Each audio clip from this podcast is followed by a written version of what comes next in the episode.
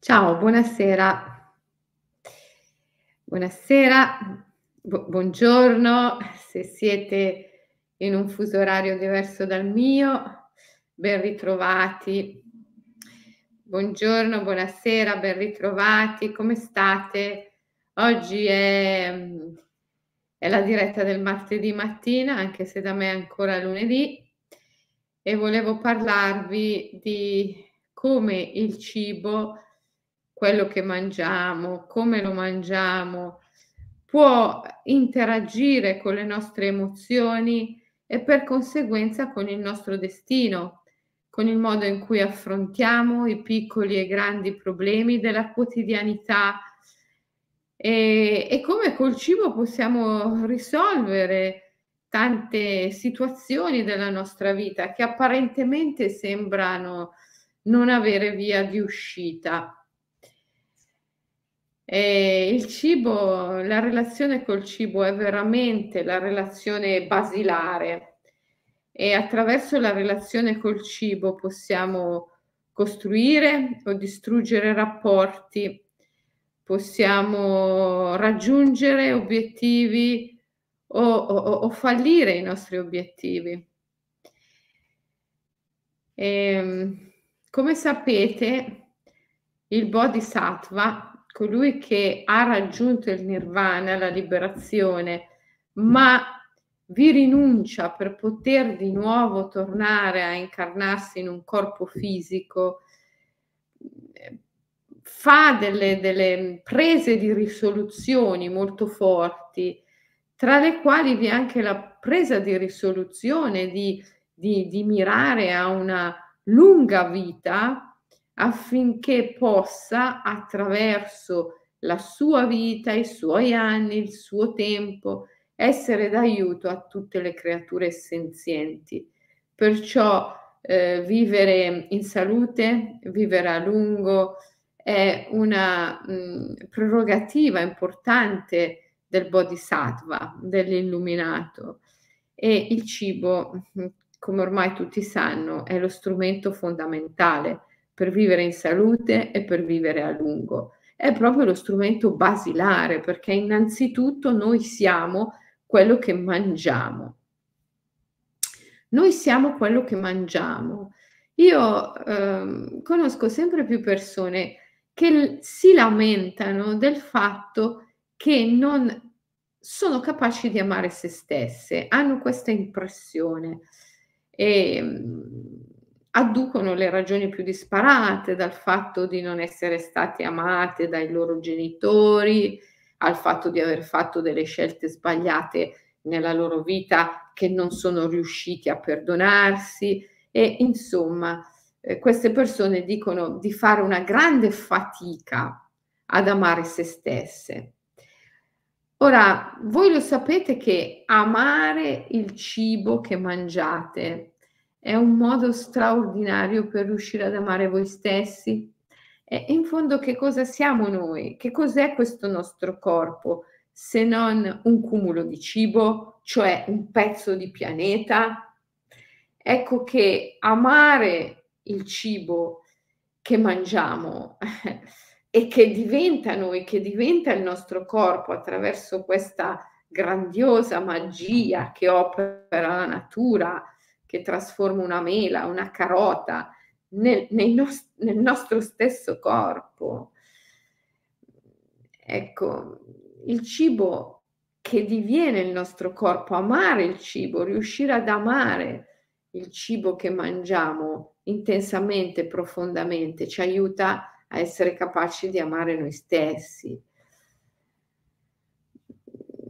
Ma poi, se tu veramente poni attenzione cosciente al cibo che mangi, non puoi non renderti conto di come il cibo che mangi concorra a guarire le tue emozioni o a intensificare le tue ferite. Sai, quel cibo che si dice produce infiammazione non è solo in verità che produce infiammazione fisica, corporea, Il corpo è anima, il corpo e l'anima sono due facce della stessa medaglia. Perciò quando mangi cibo industriale, per esempio cibo prodotto industrialmente o cibo cucinato in modo non appropriato, per esempio cibo bruciacchiato,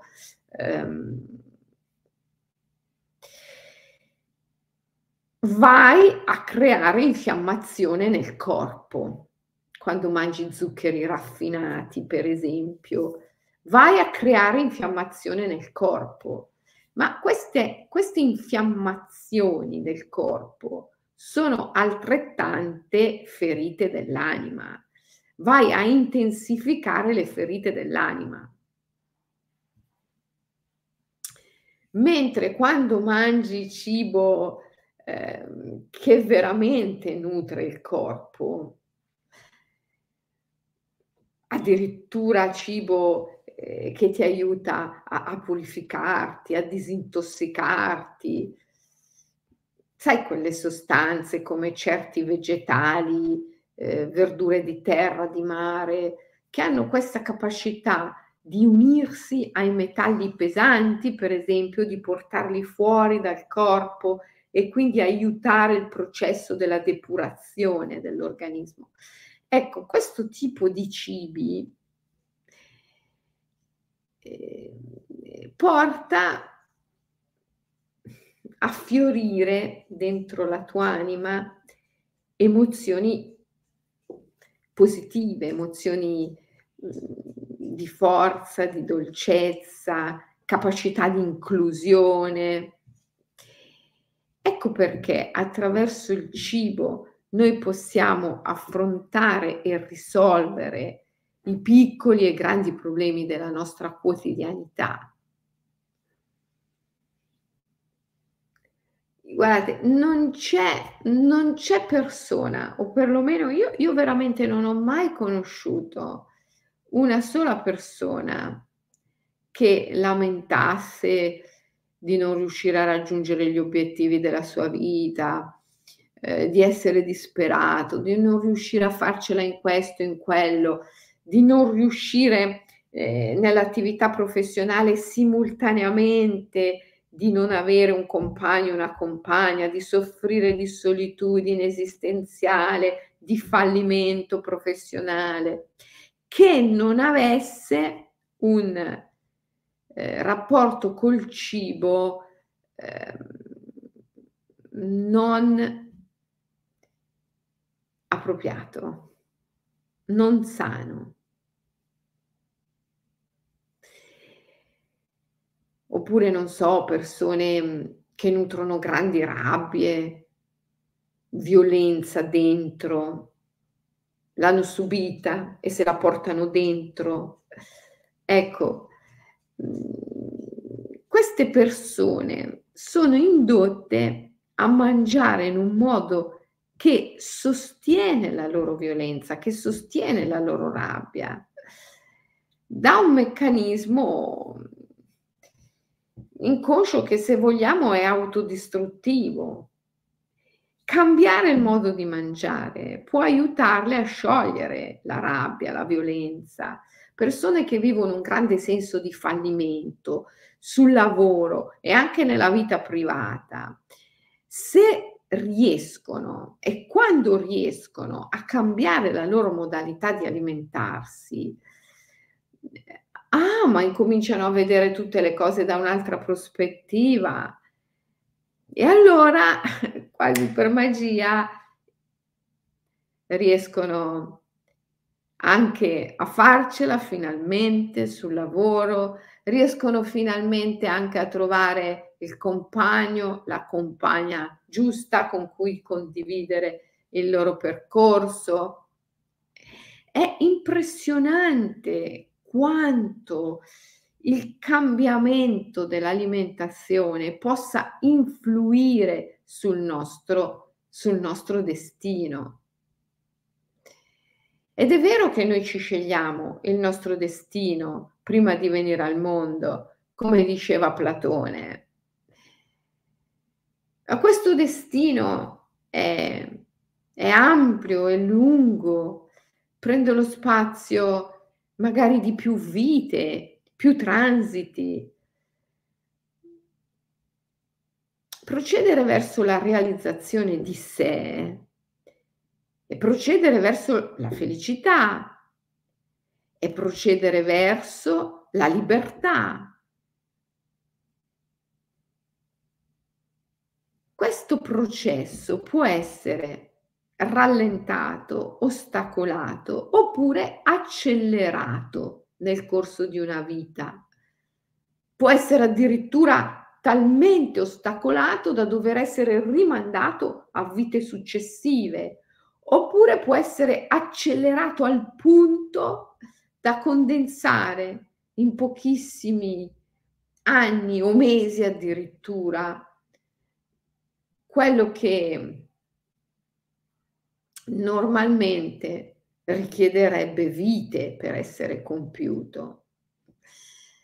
Quindi è vero che ci scegliamo il nostro destino prima di venire al mondo, ma poi il destino è una questione di intensità. Possiamo procedere verso la libertà, verso la realizzazione, verso la felicità, con grande intensità, oppure con una pesantezza e una lentezza notevole. Tutto questo dipende moltissimo da quello che mangiamo e da come lo mangiamo. E non è vero che gli stessi cibi vanno bene per tutti. Dipende dalle emozioni che stai vivendo, dipende dalle situazioni che hai nella vita. Ci sono alcune cose che vanno bene per tutti, per esempio come passare attraverso dei periodi di intensa disintossicazione, un detox del corpo che poi è anche un detox dell'anima, perché il corpo è anima ed è quello che stiamo facendo qui adesso a Los Angeles, in questo Pacific Retreat, in questo ritiro spirituale che io sto conducendo con un gruppo di immaginalisti. Stiamo facendo questo percorso di detox del corpo e dell'anima attraverso la dieta.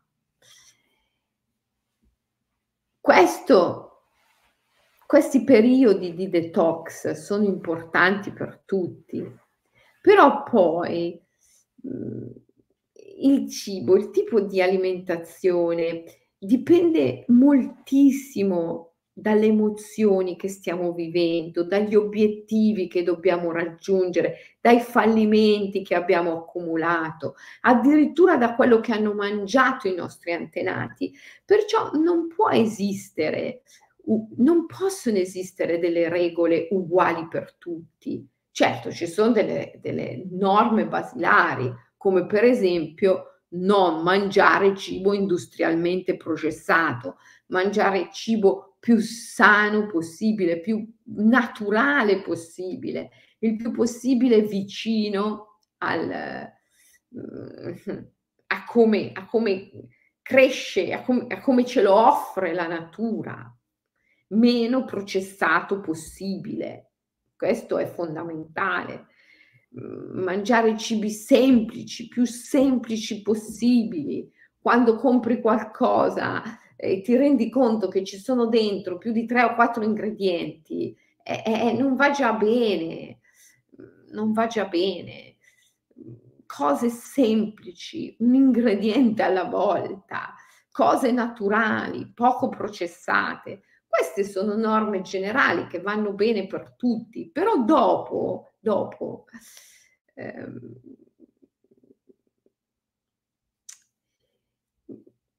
la natura è diversità.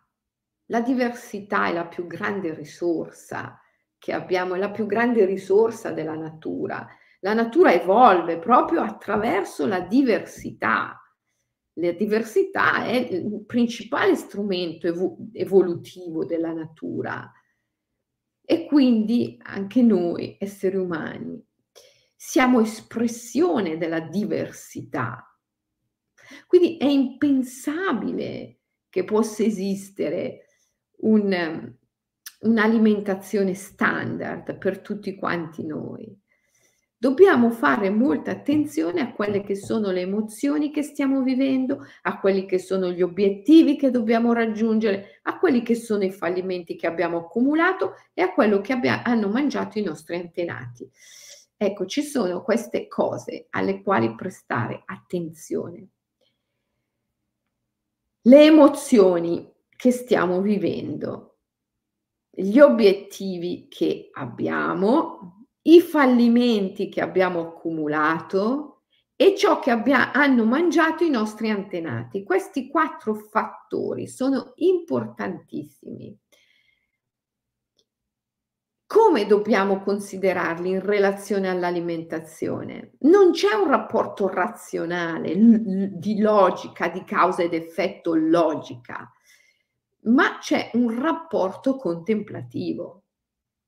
Ora, se tu contempli, semplicemente contempli, cioè ti rendi consapevole delle tue emozioni, delle principali emozioni che stai vivendo nella tua vita, dei tuoi obiettivi, che è già difficile. Io mi sto rendendo conto che tantissime persone fanno una fatica tremenda a vedere gli obiettivi.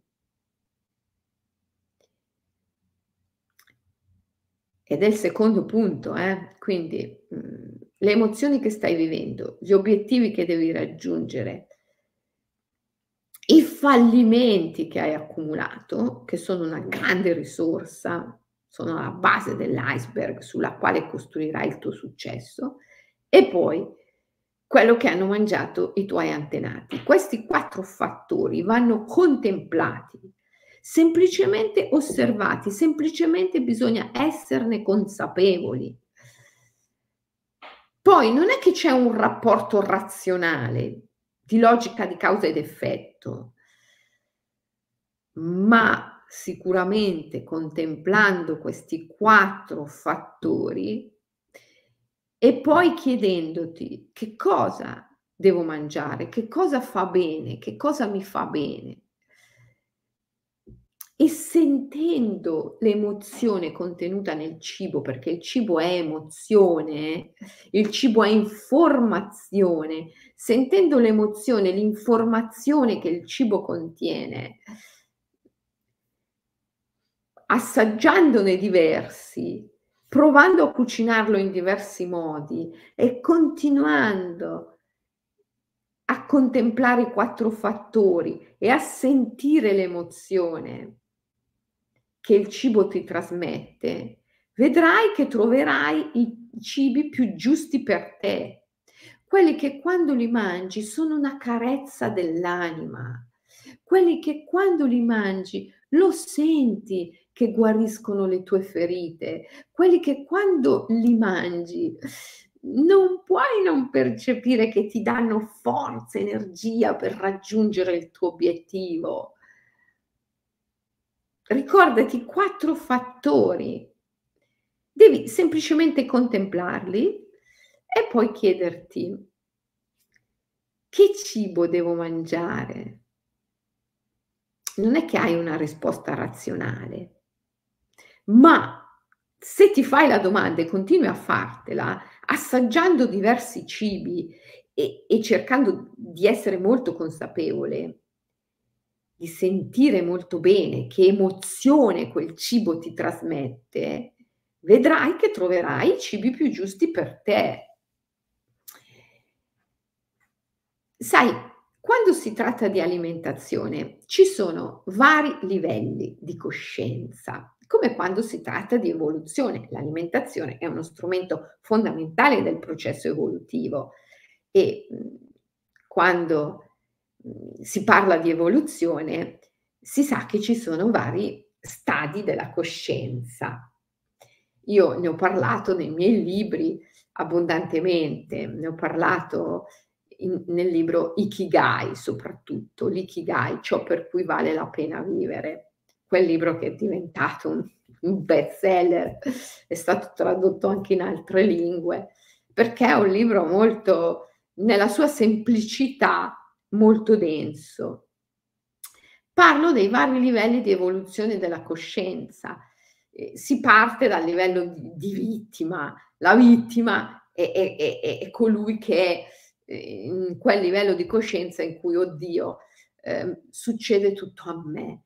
Il mondo ti cade addosso quando sei vittima e tu al massimo puoi cercare di parare i colpi per non farti tanto male.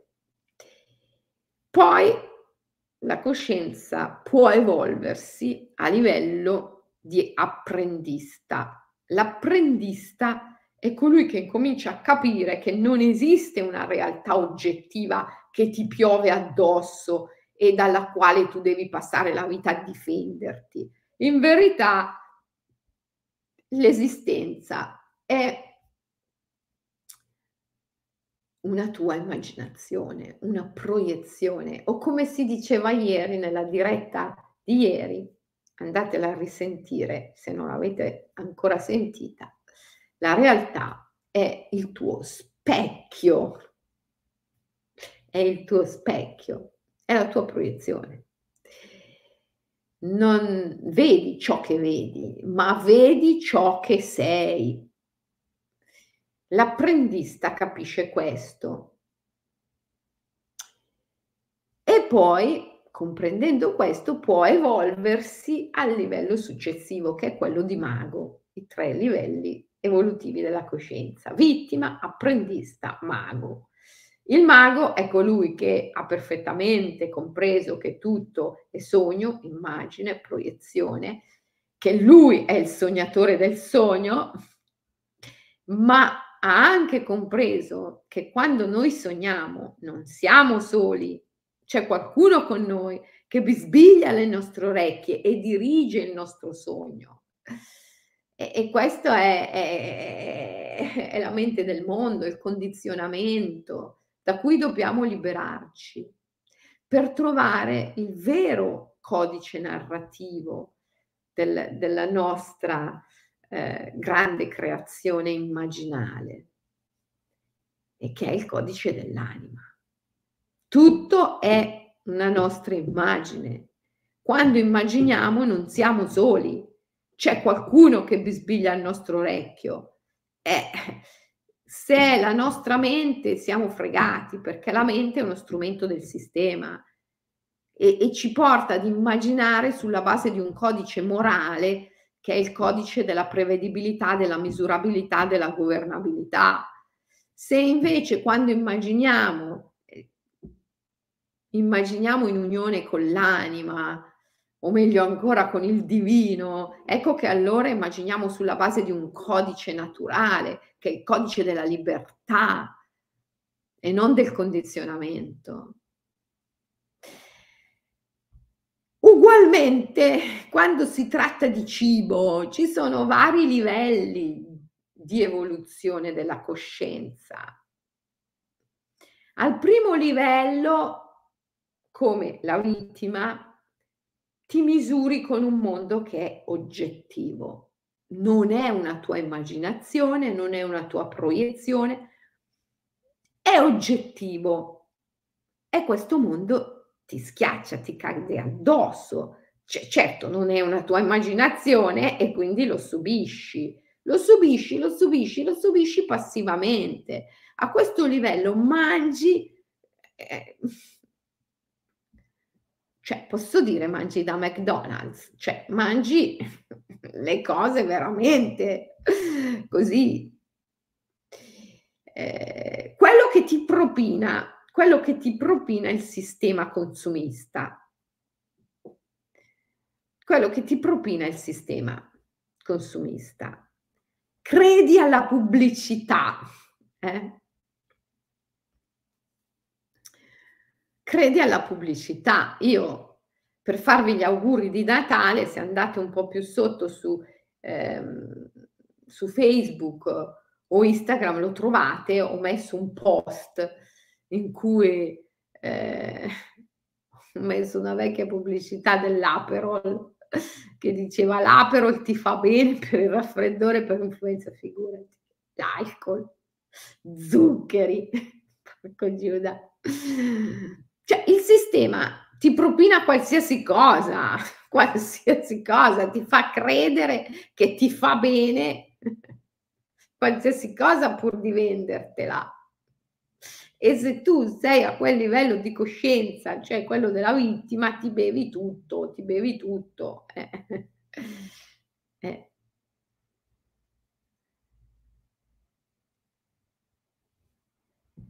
Da quel livello poi ci si eleva a livello di apprendista, quando si incomincia a capire che bisogna mangiare in accordo con la natura e non con in accordo con il sistema dell'homo consumens, in accordo con la natura, con le leggi della natura, non con le leggi del consumismo.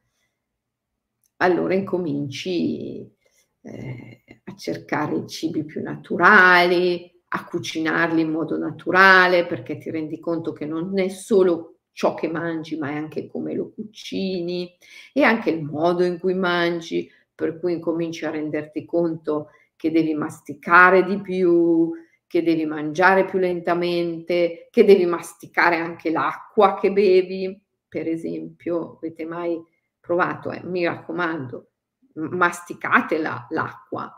Adesso non dico sempre, tutte le volte che bevi devi masticare, però qua ogni tanto masticare l'acqua ti fa molto bene. Anche se devi bere un bicchiere sono tanti sorsi, almeno un paio di sorsi, masticateli. Fa bene masticare l'acqua. Ecco, a livello di apprendista comprendi tutte queste cose e riesci anche a realizzarle. Riesci a seguire una certa alimentazione sana, in armonia con la natura, con i cicli anche della natura. Mangi la verdura di stagione, la frutta di stagione, mangi naturale, più naturale possibile, diciamo, perché ormai è naturale, cioè, con l'inquinamento che c'è.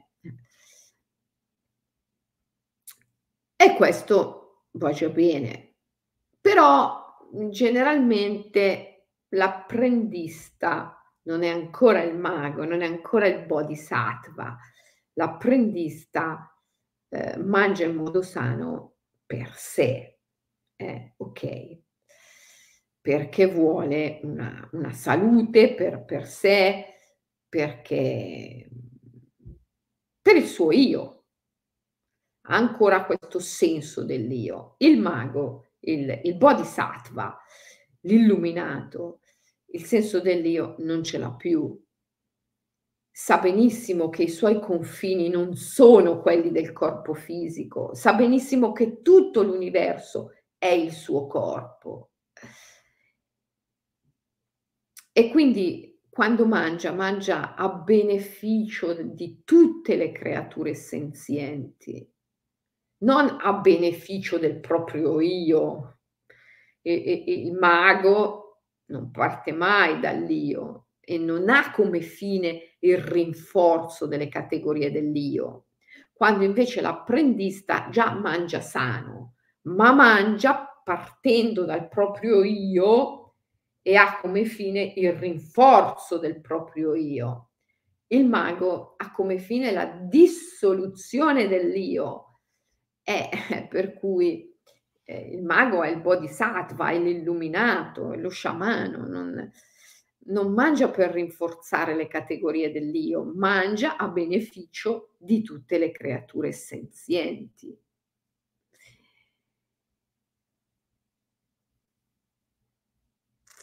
Quindi mangia per essere al servizio. Mangia per essere al servizio, per svolgere la propria missione nel migliore dei modi. E quindi sempre contempla questi fattori. Che emozioni sto vivendo? Qual è l'obiettivo? L'obiettivo che devo raggiungere a beneficio di tutte le creature senzienti? Quali sono i fallimenti che ho alle spalle? E che cosa hanno mangiato i miei antenati?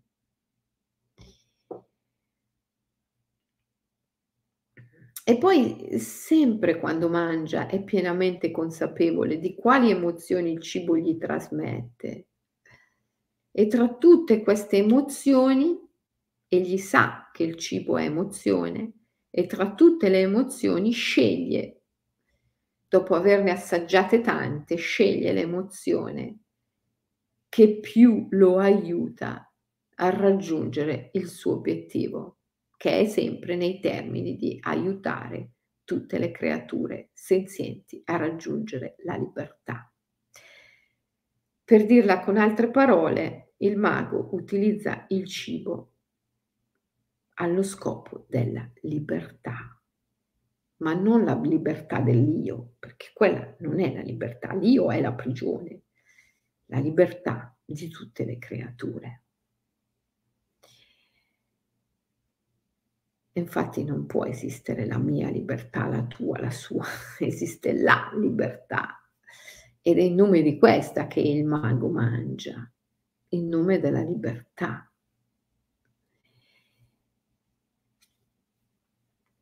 Ora, provate a fare questo nella vostra quotidianità e vi avvicinerete sempre di più al ruolo di mago, al ruolo di illuminato, al ruolo di bodhisattva. Perché le due cose sono sempre inversamente proporzionali. Cioè, se è vero che il mago contempla sempre i 4 fattori e si chiede quale cibo devo mangiare, che emozioni mi dà il cibo e quali emozioni devo assorbire a beneficio di tutte le creature, è vero anche l'inverso, cioè se tu operi in questo modo, contemplando i 4 fattori, e quando mangi ti chiedi che emozioni mi dà questo cibo e quali emozioni ho bisogno per raggiungere il mio obiettivo, sarà vero che ogni volta che mangi diventi sempre un po' di più il mago, diventi sempre un po' di più il bodhisattva, cioè ti risvegli sempre un po' di più attraverso il semplice atto del mangiare, che poi è semplice perché è naturale, ma è difficilissimo per l'essere umano, perché ha una mente. E quindi mangiare diventa per lui una cosa complicatissima, complicatissima, perché vive nella mente e la mente gli dà sempre questo senso dell'oggettività delle cose, per cui il corpo è un oggetto materiale, una macchina, un organismo. La mente trasforma il corpo in organismo. E il cibo è pura chimica, è un oggetto materiale, chimica, non è emozione, non è anima, quando sei nella mente. Ma se tu ti impegni a mangiare al di fuori della mente, continuamente contemplando i 4 fattori, continuamente cercando di sentire, semplicemente chiedendotelo, quali emozioni mi dà il cibo e scegliendo le emozioni più consone al raggiungimento del tuo obiettivo. Se tu ti abitui a fare questo, allora mangiando fai anima e sempre di più ti avvicini all'obiettivo della libertà. E sempre di più evolvi attraverso i 3 mondi, i 3 stati della coscienza.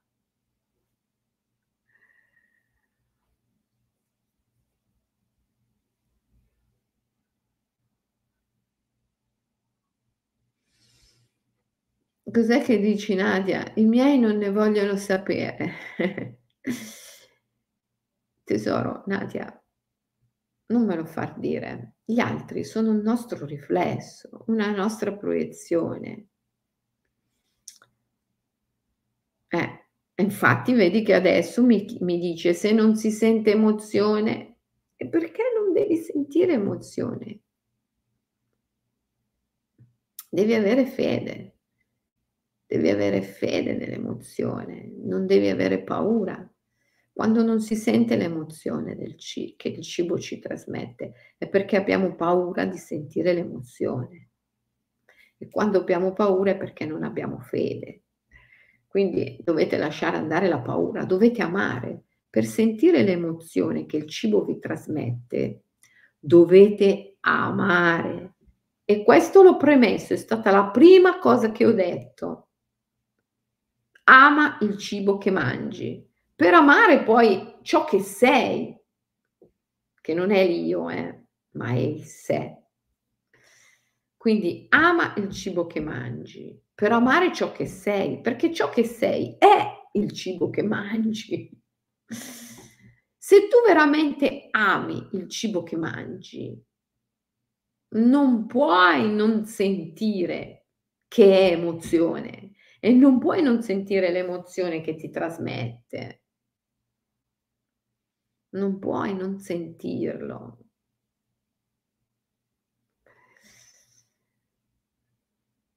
Non puoi non sentire l'emozione che il cibo ti trasmette. Non puoi, non puoi.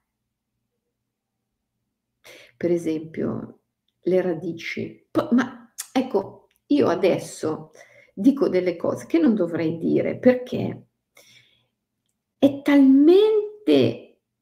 questa esperienza intima, e volontariamente non dico personale, per non ricondurla alla persona, all'io che non c'entra niente, ma questa esperienza è talmente intima e si fonda così tanto sulla diversità, che quello che sento io non può essere quello che senti tu. Però te lo dico per farti un esempio.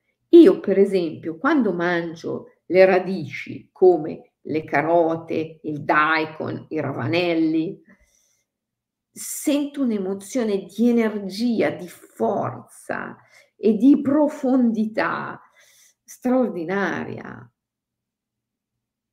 Nutrono la forza perché sono radici dentro di me, ma non è detto che a te diano la stessa emozione, magari a te ne danno un'altra. Quando invece consumo latti vegetali, come per esempio il latte di mandorle, il latte di cocco, con magari dentro dei cereali integrali, che io non consumo mai in fiocco, mai in chicco, e che ne so, magari delle uvette. Ecco.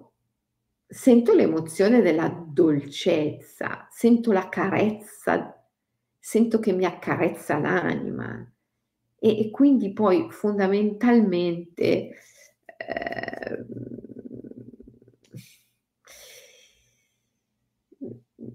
così mi rassicura, mi apre la porta del ricevere, mi apre la porta del ricevere.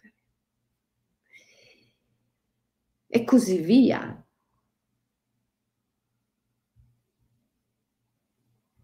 Quando mangio cereali integrali, magari con del miso, sento una grande sensazione di comunione.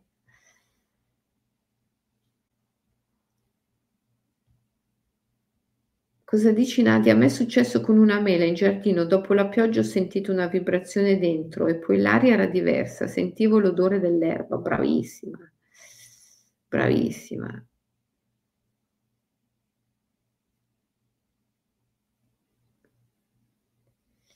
Il cibo è emozione, ragazzi, è energia sì, ma è anche emozione. E voi, immaginalisti, dovete essere capaci di sentire l'emozione del cibo.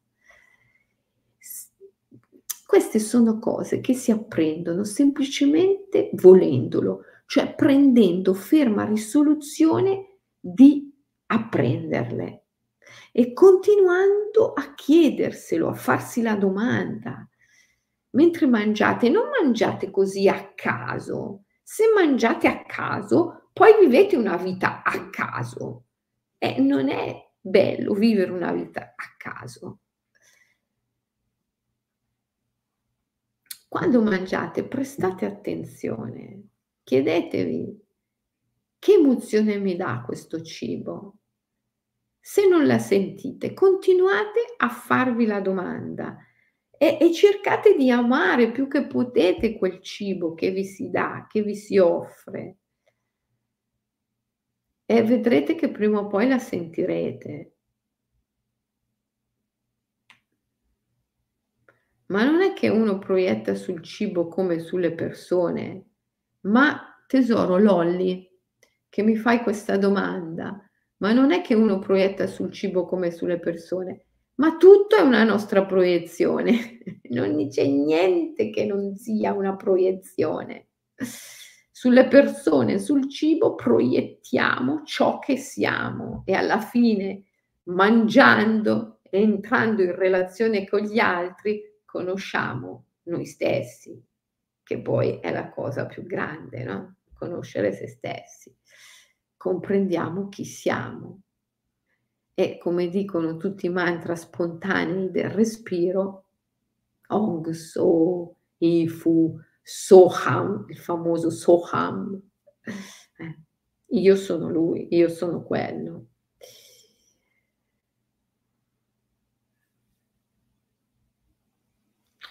Quindi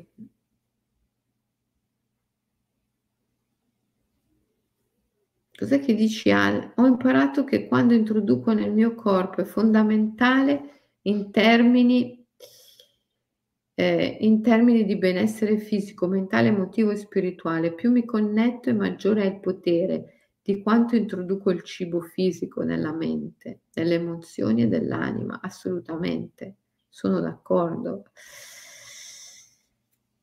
Quindi, allora, prima cosa, non pensiate che possa esistere una dieta, un regime alimentare valido per tutti. La risorsa fondamentale della natura è la diversità e quindi voi dovete appellarvi a questo principio, il principio della diversità. E trovare la vostra modalità di mangiare, che poi può anche cambiare nel tempo, attenendovi a delle regole fondamentali, come per esempio non mangiare cibo processato, mangiare cibo più naturale possibile, cucinato nel modo più naturale possibile e cibo semplice, il più semplice possibile. Questi sono i principi basilari. Dopodiché cercate di contemplare 4 fattori.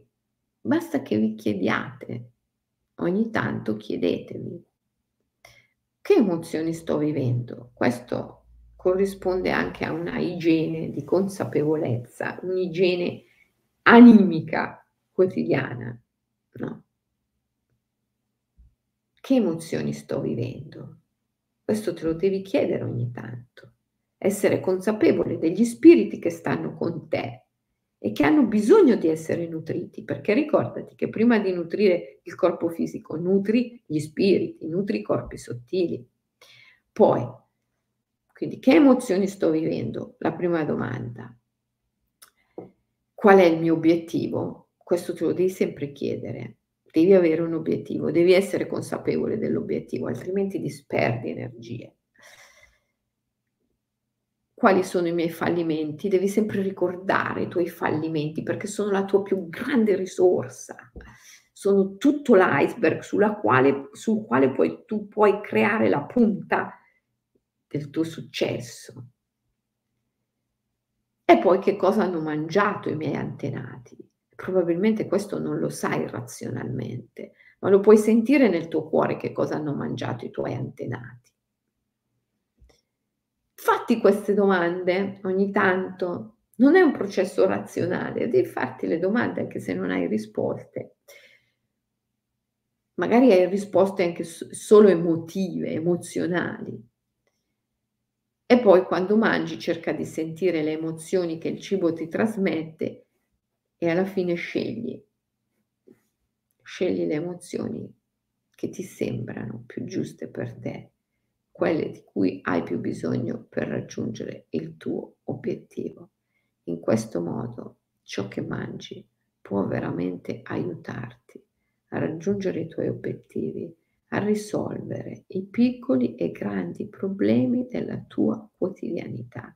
Quante volte io, facendo counseling, ascoltando le persone che mi parlano dei loro problemi più disparati, e c'è chi non trova il fidanzato, e c'è chi ce l'ha ma litiga tutti i giorni, e c'è chi non va d'accordo con i figli, e c'è chi non sopporta più i genitori, e c'è chi non vuole più fare il suo lavoro, non ne può più, vorrebbe cambiare ma non riesce, e c'è chi ha problemi economici, e c'è chi, insomma.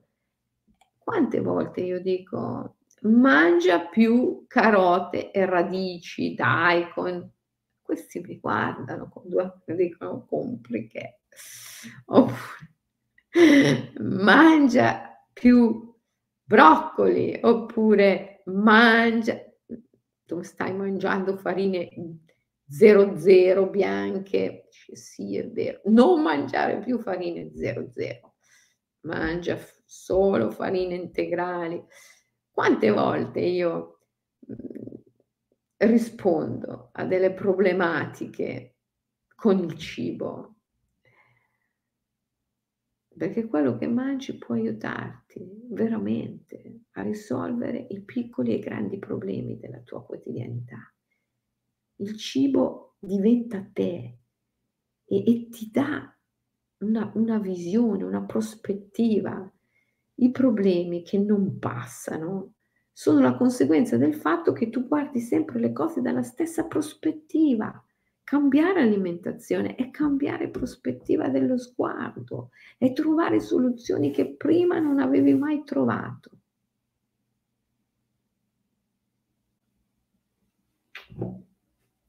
Allora ragazzi, provate a farlo almeno per una settimana, Come vi dico sempre, se fai una cosa almeno per una settimana di fila, tutti i giorni, poi si instaura quello che Aurobindo chiamava potere automatico, cioè la psiche incomincia a ripeterlo da sé in modo automatico. Provate per una settimana a concentrarvi sui 4 fattori. Ogni tanto, durante la vostra giornata, chiedetevi: quali sono le emozioni principali che sto vivendo? Qual è il mio obiettivo? Quali sono i fallimenti che ho alle spalle? Che cosa hanno mangiato i miei antenati? E poi, quando mangi, cerca di sentire le emozioni che il cibo ti trasmette. Vedrai che agendo in questo modo, con consapevolezza, sarai in grado di scegliere quelle emozioni, cioè quei cibi che nutrono di più la tua anima e che ti aiutano a raggiungere i tuoi obiettivi. Allora sarai sempre meno vittima, sarai sempre più mago, ovvero risvegliato, ovvero bodhisattva, a beneficio di tutte le creature senzienti. Vi abbraccio forte e ci vediamo. Allora, stasera non c'è su Clubhouse la diretta in inglese. Sta settimana la saltiamo, la riprenderemo martedì prossimo, però vi ricordo domani mattina, mercoledì mattina alle 7 su Clubhouse la meditazione del mercoledì mattina, e poi vi ricordo che sabato, proprio questo sabato, guarda caso, sì, c'è il webinar sul cibo del risveglio. Stiamo lavorando tantissimo con il cibo in questo periodo, siamo qui a Los Angeles a fare il Pacific Retreat, tutto a base di dieta, di cibo, e sabato questo faremo online il webinar sulla cucina immaginale e il cibo del risveglio. Ti ricordo questo, ti abbraccio forte, ti invito ancora una volta a praticare. E ci vediamo presto. Ciao!